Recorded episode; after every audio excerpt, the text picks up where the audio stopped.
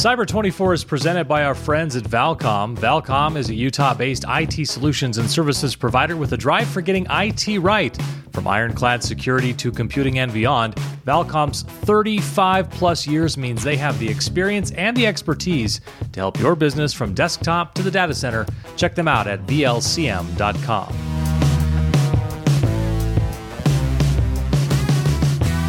All right, welcome into the Cyber 24 podcast, another episode of the weekly pod dedicated to helping business and governmental leaders better understand the often intimidating topic of cybersecurity so you can make better decisions to keep your organization safe. My name is Marty Carpenter, and in this episode, we take uh, a little bit of time with Tyler Moffat. He's a senior security analyst at OpenText Security. He's been on the pod before, glad to have him back. OpenText Security has released its 2022 Nastiest Malware Report, and we discuss top threats facing small businesses and average Joes. We also dive into what Tyler is seeing as the most interesting new tactics hacker groups are using. Hope you enjoy the conversation. Just tell us a little bit about yourself and a little bit about OpenText Security again, if you would.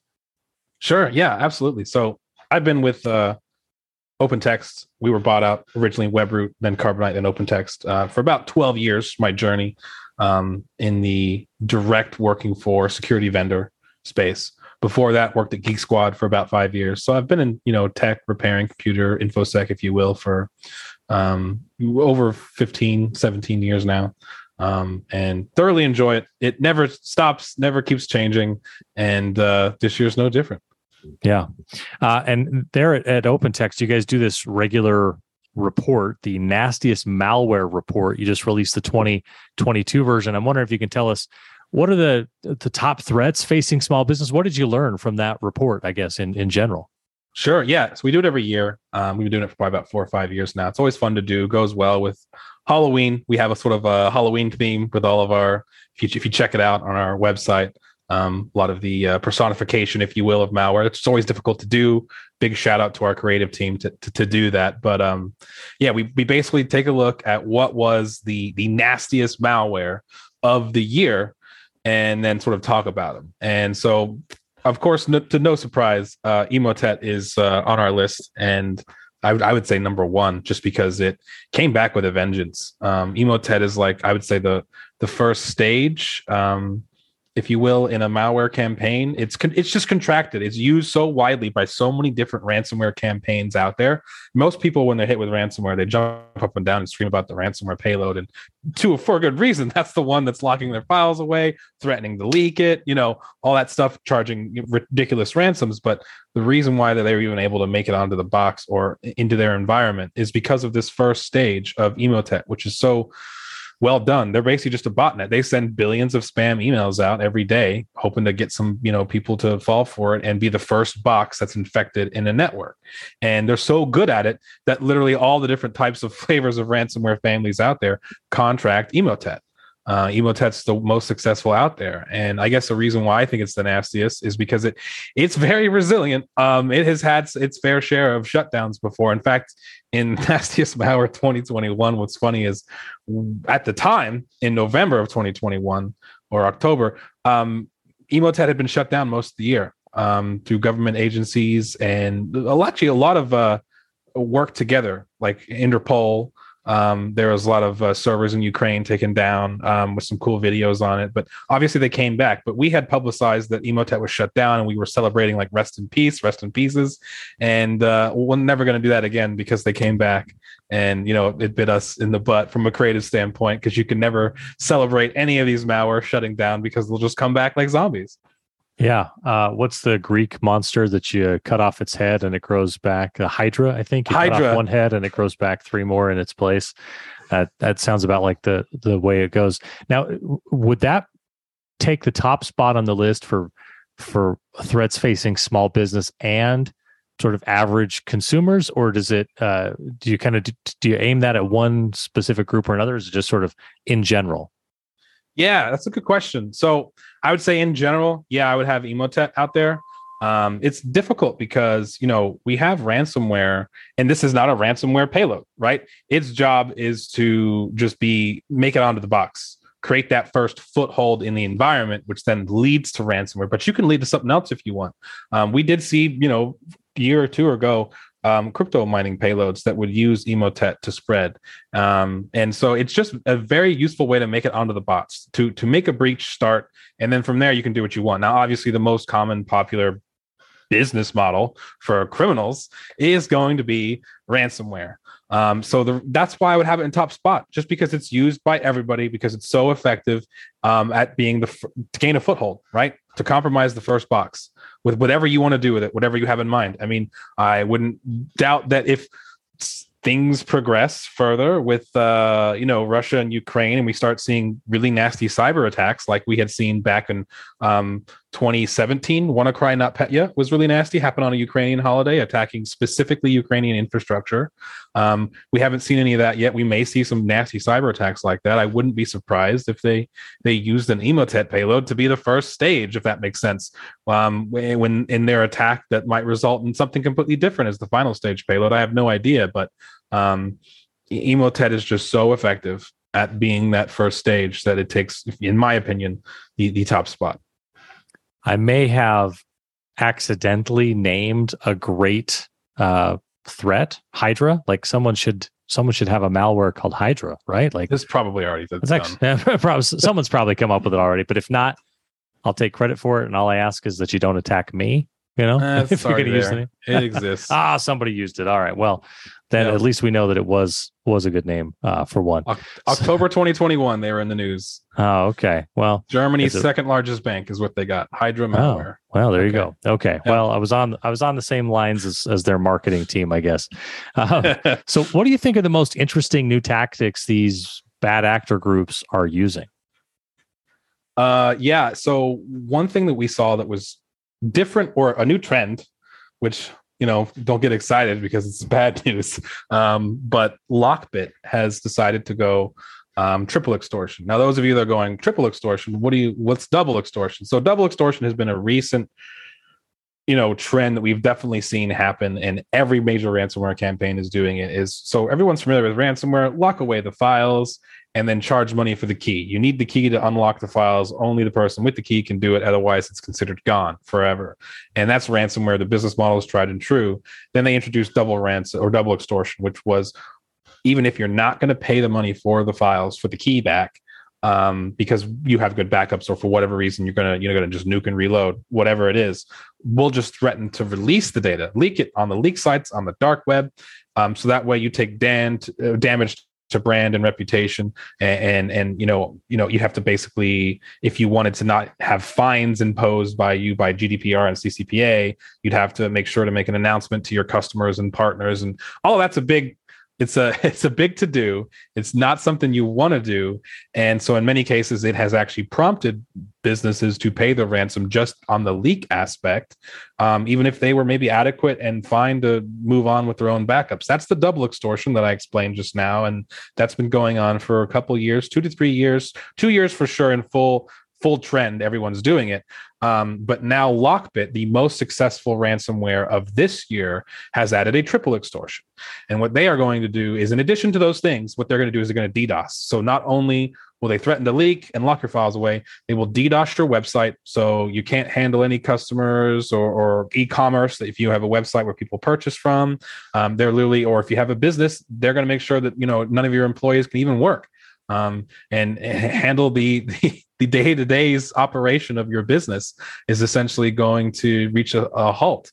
And uh, it's interesting story behind how, how this even happened too. Apparently, Lockbit had compromised a um, a, a, a company called Entrust, um, and uh, they had you know eat, Entrust. They were going to leak the data, and Entrust didn't like this and decided to hire DDoS against Lockbit's infrastructure to prevent them from leaking it. And apparently, it was effective enough um, that Lockbit was like, okay, I have felt the power of this, and now I'm going to use it. And that's verbatim the type of words that the Lockbit um, uh, affiliate or head. I, we don't even know if it's the mastermind, but at least on a hacking forum, somebody representing Lockbit said that they had felt the power of, of DDoS through this and decided they're going to go ahead and offer it.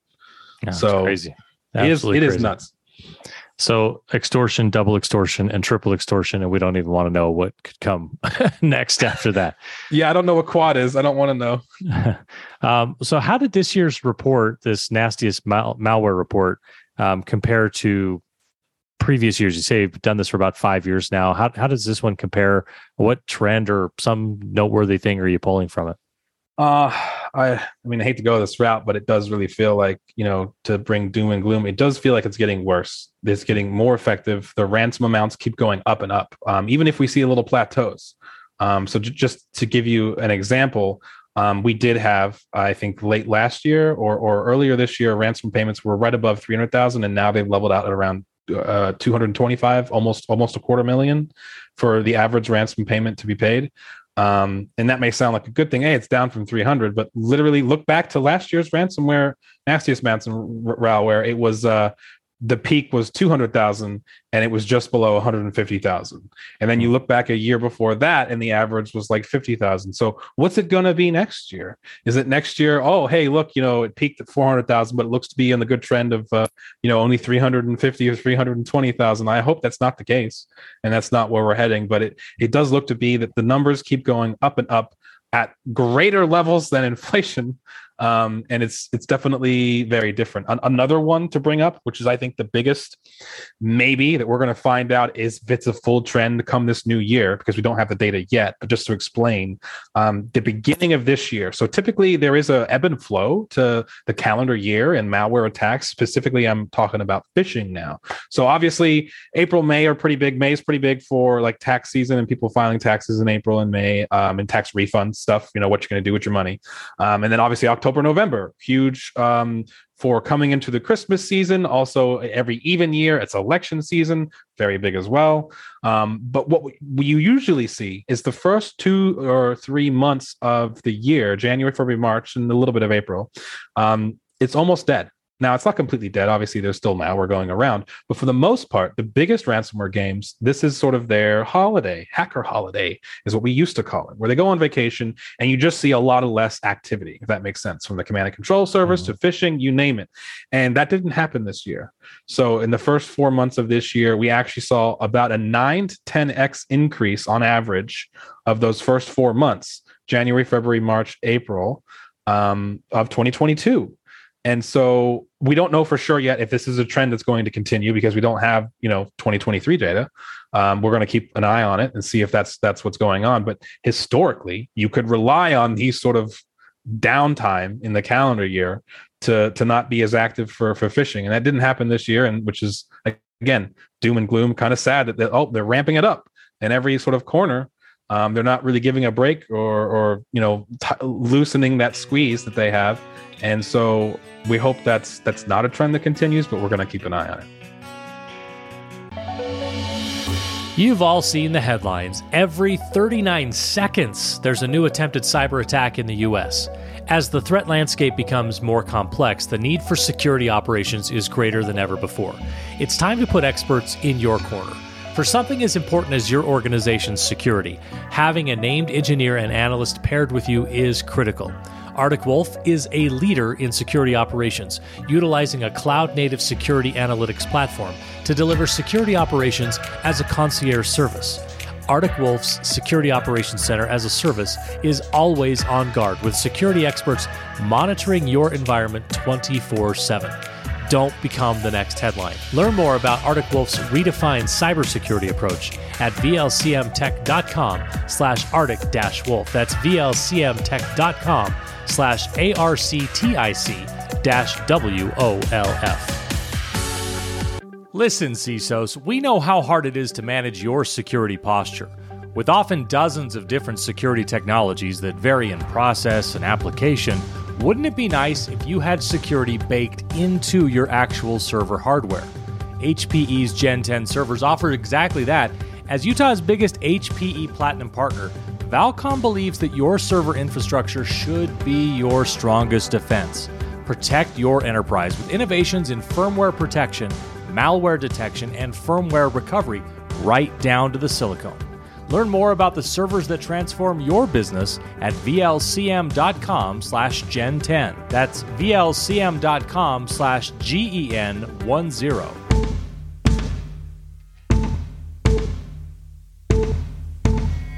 So walk me through again the hacker holiday. Which which time periods of the year are the most uh, intense, I guess, for the activity? Okay, for the most intense, big spike in May. Um, I would say about fifty percent um, is is in May as far as like representative of the um, what would be the highest, what the hundred percent. So if you have something that's that's taking the highest share, would be November, and then about half of that, so uh, it would be May, May and November. But obviously November is far and away the the largest, um, but it's still a really large spike. Um, we mm. would hmm. see like um, less than ten percent um, in January, February, and March and April combined, and um, May would spike really bad. And then uh, October, November, it really picks up. October is almost as large as May, and then November blows everything out of the water. Yeah, that's that's historically you know in, in sports they say like championships are won in the off season so like on those times when there's not a spike in activity are they laying the groundwork are they hitting the gym so to speak to get ready like what sure. are they doing in the off season that's good optics and a lot of people have speculated and talked about while they may not be attacking right now um, and me people thought that they and a lot of times you'll see that they'll they'll post to like social media or hacking forums sort of like their vacation and what they're buying and things like that but absolutely why wouldn't they be improving on their infrastructure and making sure that it's going to be even better than the previous years because it's it's a constant cat and mouse game. You know, they have to be on their game to make sure that um, you know they're evading and getting through. Yeah. So based on the findings, what steps should security professionals take now to prepare for the new threats of 2023?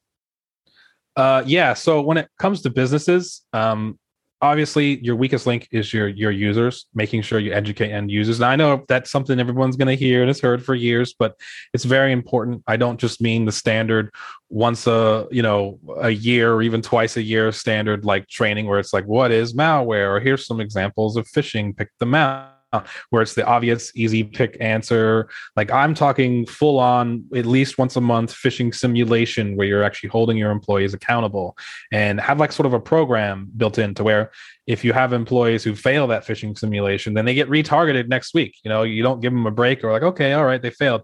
Nope, you keep retargeting them until they get it um, in that campaign. And if they don't get it, um, and you know that every single time they keep failing and clicking on the link and entering their info, then you know you've got a problem here. You've got somebody who you know in a real world scenario will fail that phishing. You know, uh, they will give over their info. And so, what is it exactly are they handing over? Is it better not be the keys to the kingdom? Have a little bit of access control. Brings to my next one. Have some access control. Um, we had, you know, I think talked briefly about, or maybe we didn't, the um, Uber breach that happened mm-hmm. recently. That was embarrassing for Uber because it was one employee who got compromised, and then it led into sort of God mode. That one employee's computer was on that one computer that the hacker got into. They were able to map a network drive, and on that network drive was a PowerShell script with the admin credentials in it. And so then they were able from there to gain access to everything. It's like that's what you don't want. One computer compromise destroying or allowing access to the whole network. And that's essentially what you want to make sure you have implemented some level of access control for yeah. sure and top of educate end users. And then also not leaving the door wide open. This one's probably for the smaller businesses out there because the bigger ones are going to be like, well, yeah, of course I'm not doing this. But locking down RDP, um, I recommend using a you know premium solution that encrypts the traffic, has two-factor authentication, things like that. They're not expensive, but uh, usually the biggest reason why you have businesses using the built-in Microsoft RDP is because it's free. It's built in. You just go type in remote desktop and turn it on and it works. And it's like, okay, but if you're just doing that at defaults, you've got two major problems right now is that anybody can scan and find, you know, you speaking the RDP protocol uh, and will, will can request a connection to that computer now that you've turned it on, and it'll ask for a username and password. And this is where people feel they're safe. But again, defaults. If you're just on defaults, it allows unlimited number of login attempts. So they're going to brute force. Very popular. Has been going on since like 2016. I think that's probably its its most deadly years, 2016 and 2017, and it's getting better and better. But it's still such a large amount are still vulnerable right now um, and scannable, like using Shodan.io and these tools, uh, that it's still like the second most. Uh, it's the second most effective way to compromise and results in ransomware beyond the Emotet phishing type stuff. Um, so it's still relevant to talk about. Um, you know, here we are, six, five, six years later. I can't believe it, but it's still a big deal. Yeah. a report like this is really uh, helpful and gives good perspective to, I'm sure, your customers, clients, other people in the industry. I'm wondering what is it that um, you gain? How do you how do you benefit? You know, often you learn so much more when you're putting a report together. Teachers learn more than the students because they have to prepare the lesson. What is it that you learn from putting this report together every year, and how is that advantageous uh, for you and for OpenText? Sure. Um, I get to learn a lot more about all the different types of malware out there. If maybe my hobby or focus is one specific type or certain family that I'm following, or I have um, passions in crypto, I'm always following crypto miners. I get to sort of see a lot of it. And I, I had learned a lot, especially from my research team when I was pulling this out. Uh, Valyria or Valyria is a, a, another malware out there, and this one's you know really interesting because it used to just be a banking trojan that turned into a mouse spam botnet. Um, you know, with email attachments into malicious scripts. Uh, but what's you know difficult by with Valyria is by its design, it invades detection because of the sheer number of pieces altogether designed for the next stage of malware. So, out of the macros that they have, one might create scheduled tasks, another might uh, run services to run SQL commands or process threads or injection methods, um, debugger evasion and mouse and keyboard hooks, like a whole bunch of crazy little stuff that you never would have expect just just to try and pull. They're all trying to pull the one same single payload, but because it's spread out so well and effectively that even if you were to catch, you know, like 99% of them, it doesn't matter. That 1% will still catch and persist and, you know, get that one payload. There's um what's that that uh quote from uh Jurassic Park? Life finds a way. It does feel yeah. like malware finds a way in, in, these in these sort of uh environments that we're looking at. And Cobalt Strike is growing very well. I thought it was just Cobalt Strike was the only one with the whole um, we've got a white hacker pen testing tool. And so criminals will pretend to be a red team make a fake shell corporation and go to cobalt strike get this legitimate tool that's already built for hacking and then use it in ransomware campaigns. That is now growing. That is growing. That's a full-fledged trend. And so we've seen brute ratel another um, legitimate tool that is meant for red teams and pen testers. And so that's another area that's growing now too. Um, and so it's yeah, doom and gloom type stuff. It it it keeps getting like there's never been a better time to be like a cyber criminal getting involved, if that makes sense. Like to start operations, it's it feels like it's easier to get in the game of being that or doing that, if that makes sense. Yeah. Uh, really interesting stuff. I'll, I'll get you out of here on this. If uh, people want to go take a look at the full report, this uh, nastiest malware report of 2022, uh, where can they find it? And uh, and how do they you know get in touch with you if they want to know more about it? Absolutely yeah. Um, so uh, i actually run the community. So the website is community.webroot.com and on our homepage, we have the nastiest malware. You can take a look. We've got my write up on there. We also have a nice infographic with some cool, you know, details on it. That's all cool and flashy, along with some recommendations. Um, but you, that's also how you can also get in touch with me as well. I run that community. Any you want to open up a send me a message. You want to open up a thread and start talking about infosec stuff. We've got a cool one going around right now, talking about the dumbest uh, IoT device you've ever talked about, which has got like 22 responses already. So interesting stuff to talk about. You know, try and try and bring some fun and light into talking about tech. It's not all doom and gloom. Yeah. Well, when you get a consensus on that, you'll have to come back and talk to us about the dumbest IoT device. That would be an we've, interesting topic. We've got some cool ones for sure.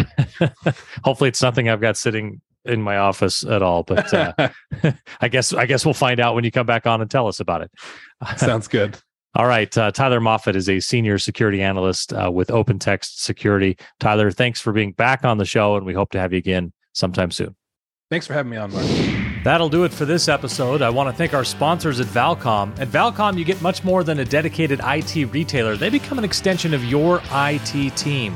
Whether you're a startup or an enterprise, Valcom has the technical sales and engineering expertise to make your business more effective and more productive. Check them out at VLCM.com. That's VLCM.com. Special thanks as well to our supporting partners, the Utah Division of Technology Services, the Kem C. Gardner Policy Institute, the Utah Attorney General's Office, the Utah Department of Public Safety, and our friends at Secuvant. A reminder, you can follow us on Twitter at cyber24 underscore, or you can hit us up on Facebook as well. We want to hear from you in either place to let us know what you think or if you have a topic you'd like to hear us discuss on a future episode. You can also rate and review the podcast on Apple Podcasts. We love those five star ratings. Thanks, everyone. Have a great week and stay safe online.